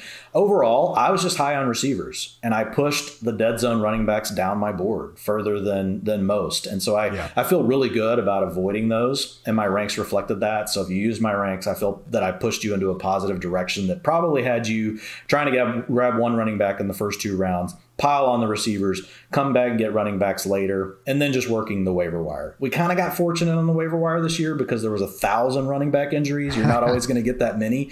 But I tell you what, man, it's still a pain in the ass because like if you're like me and you're working 30 waiver wires, like having to churn through that many backs sometimes it almost takes you're like, man, I wish I would have just freaking had two running backs on my team so I didn't have to do all these waiver wires. Of course, um, assuming that your two backs didn't get hurt because we had so many players get hurt right. this year that were from the first round. So overall, like the things I feel the best about are fading the dead zone running backs, you know, and so this is more of a macro view, not just a micro. Um, and then just being more heavy on the wide receiver in the mid rounds. And again, now that does come down to your drafts. It just so happens the way that these where these players were being drafted, I felt the most upside and the safety, right, from an injury standpoint, which is where like the zero strategy does kind of come in. Um, not to take it like to a huge extreme, but the value that you get, the robustness that you can create, like in your lineup, you know, at the receiver position. And in a lot of the leagues I play in, you know, I'm drafting, I have to draft, you know, uh, two flex players. So I was just looking to fill the flex with the receivers and the way that everything was stacking out from the way ADP worked, which is a huge thing. It was just really more, it just looked better. Like the, the strategy this year looked to be better going after those receivers in the middle rounds and getting away from the backs that really had like all the questions, like Mike Davis. Um, yeah. Really tried to steer folks away from Mike Davis. Um, of course, that led to CPAT, right? We didn't know that CPAT was going to be doing what he's doing. Um, but I mean, the list goes on and on, right? Of these backs that were in the, Miles Sanders was really a big avoid for me. David Montgomery ended up putting it together at the end of the year. James Robinson was an avoid for, for me. Myles Gaskin was an avoid. Just and the reason why is there's just these receivers that were taken in the first round this year, two years, three years ago that you could get you know, in those same rounds. And so you just knew the talent was there and you knew it was just an opportunity to kind of get around some of the injury issues and some of the cloudy backfield, murky backfield situations that that ultimately did play out to be frustrating by the time August came around, we literally had, I think, our 16 or 17 RBs that we were like, you know, these are reasonable guys you can be drafting in the first three rounds, but after that, stay the hell away. Yeah. Yeah. Yeah. So, and I think that was, and, and, we'll see what ADP shapes up to be, you know, this next year. It, each year is kind of its own living organism. Every draft's its own living organism. But um, looking at, you know, what ADP looks like will be a big factor. Um, other things, you know, just fading Elliott you know, fading Henry. Not that you're ever going to be like happy about running back injuries, but they were just both so high in their touches that it was just really a calculated you know, gamble honestly on on on my part to avoid them just because I knew they carried more injury risk. Now you could looking at it now, hindsight, it's like, well, what running back didn't get hurt that we took in the first round? So it doesn't it's not necessarily, you know, that I was just trying to fade everyone. There were other backs I was taking that maybe I should have been fading. But with Elliott and with Henry and then with Chubb, I was just staying away from Chubb really just because of Kareem Hunt. And so Chubb's an interesting one, Ian. Like he's really the same thing almost as Jonathan Taylor he, he's got a pain in the ass backfield mate, but where it's different is Kareem Hunt is on a whole nother level than Nyheim Hines, right? Kareem Hunt could actually be a lead back somewhere else. And so with Chubb, like he was a fade for me, but it's it's the same logic we use in a way that kept me from drafting Jonathan Taylor also help me appropriately get away from Nick Chubb and focus on Justin Jefferson, guys like that, you know, in the second round. Uh, generally speaking, I stayed away from players like Julio, older guys, um, you know, and I just think that's always a fine strategy, especially right now at receiver with so many young guys that are in the league um, that were available in those mid rounds. And I think the other thing folks have just got to get used to, Ian, like the industry's changing. Um, yeah. We have younger players that are more aggressive, that are willing to do um, things that maybe you know a lot of the people you used to draft against you know didn't want to do. Like taking Ja'Marr Ja'Marr Chase at one point this offseason was a fourth round pick. And he, he was like the highest rookie I, I, think it was Jared Smola from Draft Sharks was saying it was literally the highest rookie ADP we've ever seen yes, for a wide receiver. It beat yeah what we had seen from Julio Jones and AJ Green back in the day, and then if you look at it, it ended up being one of the best values. He started off as a fourth rounder, ended up being more of a fifth or sixth rounder because there was all the stuff, oh, he can't catch the ball because it doesn't have the stripes on it, which turned out to be great because that allowed me to get way more exposure to him over uh, late in the draft season. As that caught going, um, I was really able to hammer home on Ja'Marr Chase in a lot of drafts, which was great, and hopefully lead a lot of folks to go ahead and draft him as well. Um, so good things again, like Jefferson the rookies. Jaylen Waddle, you already mentioned, but like uh, he's my most drafted player, so I was excited about him. Had him ranked really high, so hopefully a lot of people got to draft him. Um, bad, Jonathan Taylor, we already mentioned. I was too high on Aaron Jones. Here's one, you know, Ian, that like I, I want us to like dissect more, but like Leonard Fournette. You know, I had him way too low in my ranks. I had him below the PFF consensus by like 40 spots. I was basically saying, no way should you ever touch Leonard Fournette. and the way I'm looking at this one, you know, it's a great offense with the Bucs, and you have a former first round pick. You know, yes, is it going to start off as a committee? Probably. But again, lean into the talent more often than not. You got a good offense and let things play out. You may not be able to use Leonard Fournette early in the year, but if you can get him in the eighth, ninth, tenth round, which is where he was going this year, like I should have gotten exposure to Leonard Fournette at least in the drafts where he was falling in the ninth to tenth round. And not to make this like about me and my drafts, but like the best. I'm a player before I'm a writer, before I'm anything in fantasy. Like what made me interested in coming to PFF is I just love to play fantasy football. You know, I mean, I play in a lot of leagues, and so hopefully when folks hear me talk like this, it's not oh this is about Dwain's show. It's like the best way I know how to explain it is like I'm I'm actually the advice I give to you guys like is the actual advice I use to draft. Like oh, I'm, I'm giving you how I draft my teams, not just a list to give you a list my ranks, the way I create them, I'm basically trying to put them in an order where you're forced into situations whenever it comes to your turn that there's certain guys that you know you just can't avoid. You're going to have to take them because I've got them ahead of the pack by so much. And then vice versa, guys that I rank so low, I may even rank them a little lower than what my projections say, just so you'll steer clear of them based on the other value you could be getting right at that time. So um, there's a lot of process, you know, that I put behind the way, you know, that I order my guys in the ranks because I really want to help you ultimately have the best draft. Um, and I spent a lot of time drafting and then writing about my drafts. So hopefully that helps you guys. Um, but as far as the bad, Trey Sermon, man, real, real my, quick, real yeah, quick, go, go, Ian, go. Because I was I was off on Fournette as well, and you know, based on what you're saying, kind of my own thoughts as well, obviously.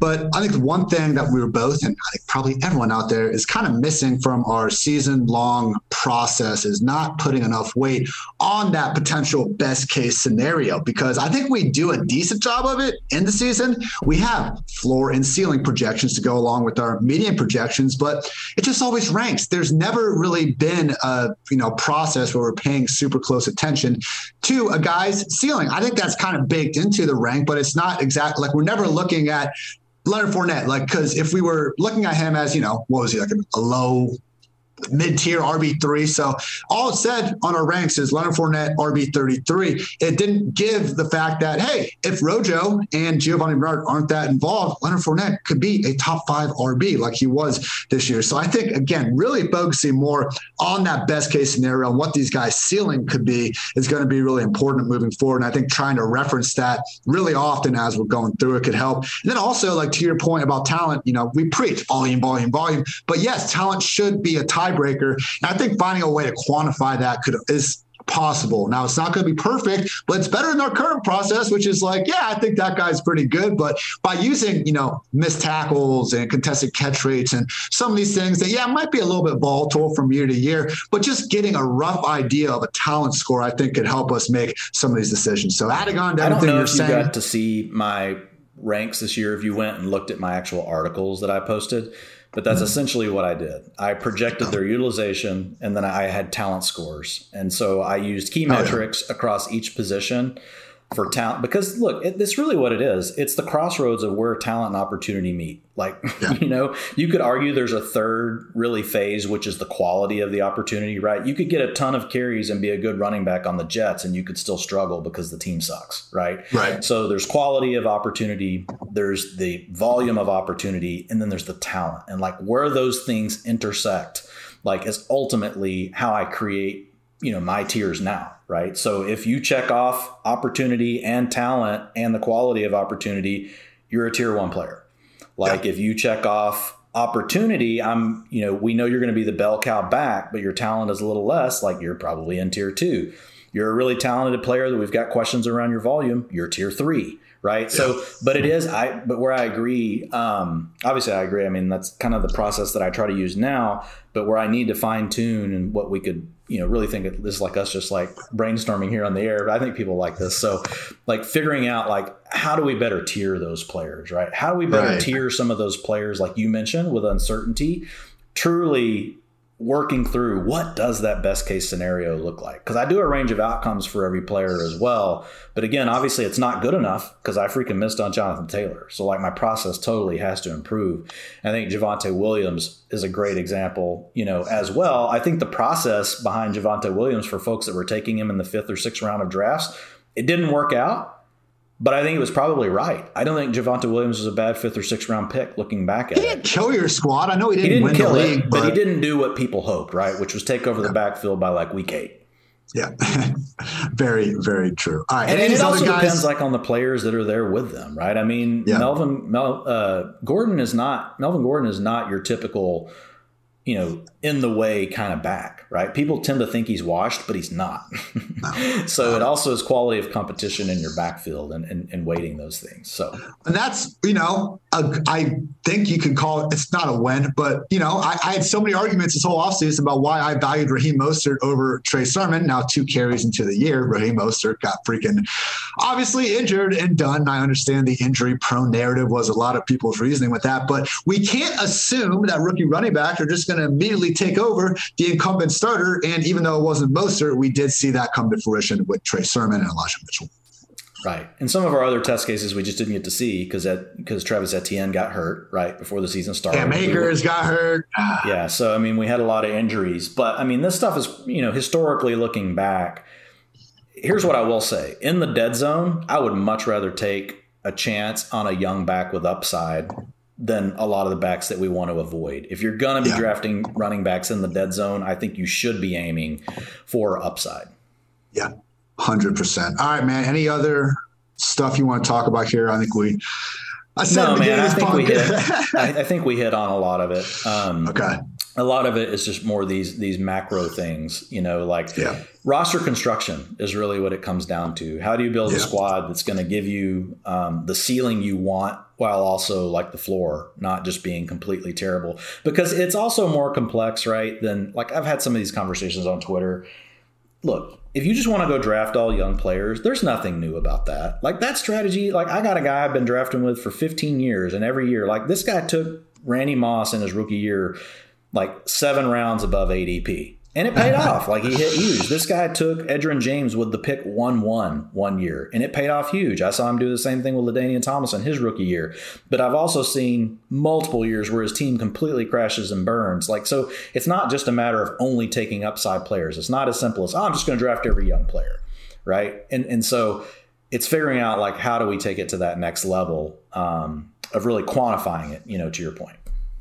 And hey, as you said, man, every year is different. Every draft is different. So the RBs that were in the dead zone that we faded last year, if the entire industry gets on this and the ADP for those guys drops by 20 spots each, now all of a sudden their yep. values at and where they're happen. going. So that's going to happen because look, every year in fantasy, like I've been doing this long enough, it's it's a copycat, just like the NFL. Next year, you're going to see more zero running back than you've ever seen. You're yeah. going to see more receivers go in the first round. You're going to you're going to see a ton of receivers go in the first two rounds, and you're going to see running backs get pushed down the board. Right, so the dead zone is going to get pushed. It, dude, it started happening this year it, towards yeah. the end of draft season, like it was already happening in 2021. If you drafted a team in June and then you drafted a team in August, like the ADP was a significant bump down for these backs. And it was the right thought process was to bump these guys down.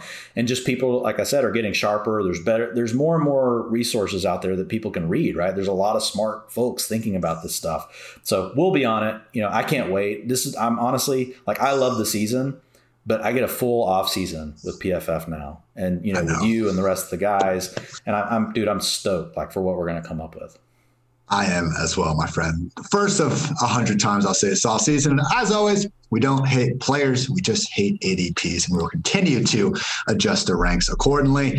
And also, want to note that you can get 25% off any PFF subscription if you use code FANCY, all that locked article content, betting dashboards, player prop tools, grades, all that and so much more. If you want to get your hands on some of the research that Dwain and I will be pumping out all off season long, go ahead, support the pod and use promo code FANCY for 25% off any subscription. And also want to give a shout out to our friends over at Manscaped. Cheers to 2022 and resolutions you can actually keep. How about upgrading your grooming routine for the new year? Our sponsors at Manscaped are here to make the ball drop into 2022 and making it the cleanest ever. Set your first New Year's resolution with good intentions and join the 4 million men worldwide who trust Manscaped with our exclusive offer. Go to manscaped.com and use code PFF for 20% off and free shipping. Again, it's 20% off and free shipping with the code PFF at manscaped.com. That's 20% off with free shipping at manscaped.com and use code PFF. It's new year, new me in 2022 with Manscaped. Also invite you guys to head on over to DraftKings where you can download the DraftKings Sportsbook app. Use promo code PFF. Bet just $5 on any football team, college or pro, and win $200 in free bets if they're victorious. That's promo code PFF this week at DraftKings Sportsbook. Must be 21 or older, New Jersey, Indiana, Pennsylvania. Or new customers only minimum $5 deposit, $1 wager, one per customer. Supplies.com for details. Gambling problem call 1 800 Gambler. And finally, always love this deal. Our friends over at Western Southern are hooking you up. All you got to do is ask a question to Chris Collinsworth at westernsouthern.com slash ask Chris, and they will cover your catering if you win up to $2,500 for the Super Bowl coordinator order from a restaurant near you, and they will have it delivered on February 13, 2022. You can hear the answers on the Chris Collinsworth podcast and Western Southern's Instagram. Again, you can ask those at westernsouthern.com slash ask Chris. If you're watching on YouTube, check out the link in the description below. And remember, with Western Southern, you can rest assured on game day. Dwain, here we are. First off-season podcast. It was like, all right, great. Got got this time. We don't need to really jam pack pods anymore. And I think we're pushing like an hour, 40 minutes. We like to talk football, man. I'm not gonna apologize for that. No, man. And look, we're just excited. Like it's it's yeah. like, you know, as, as much as we love football and I want the season, like I just wish the season was always here. Like now it's like we get to, get to take a step back, like what are the lessons learned? All that kind of stuff. Like that's what gets me jazzed. Like I just I, I love to always constantly be trying to improve and figuring out how we can help others. So I think it's just our excitement. Like I think we share that and it's just coming through.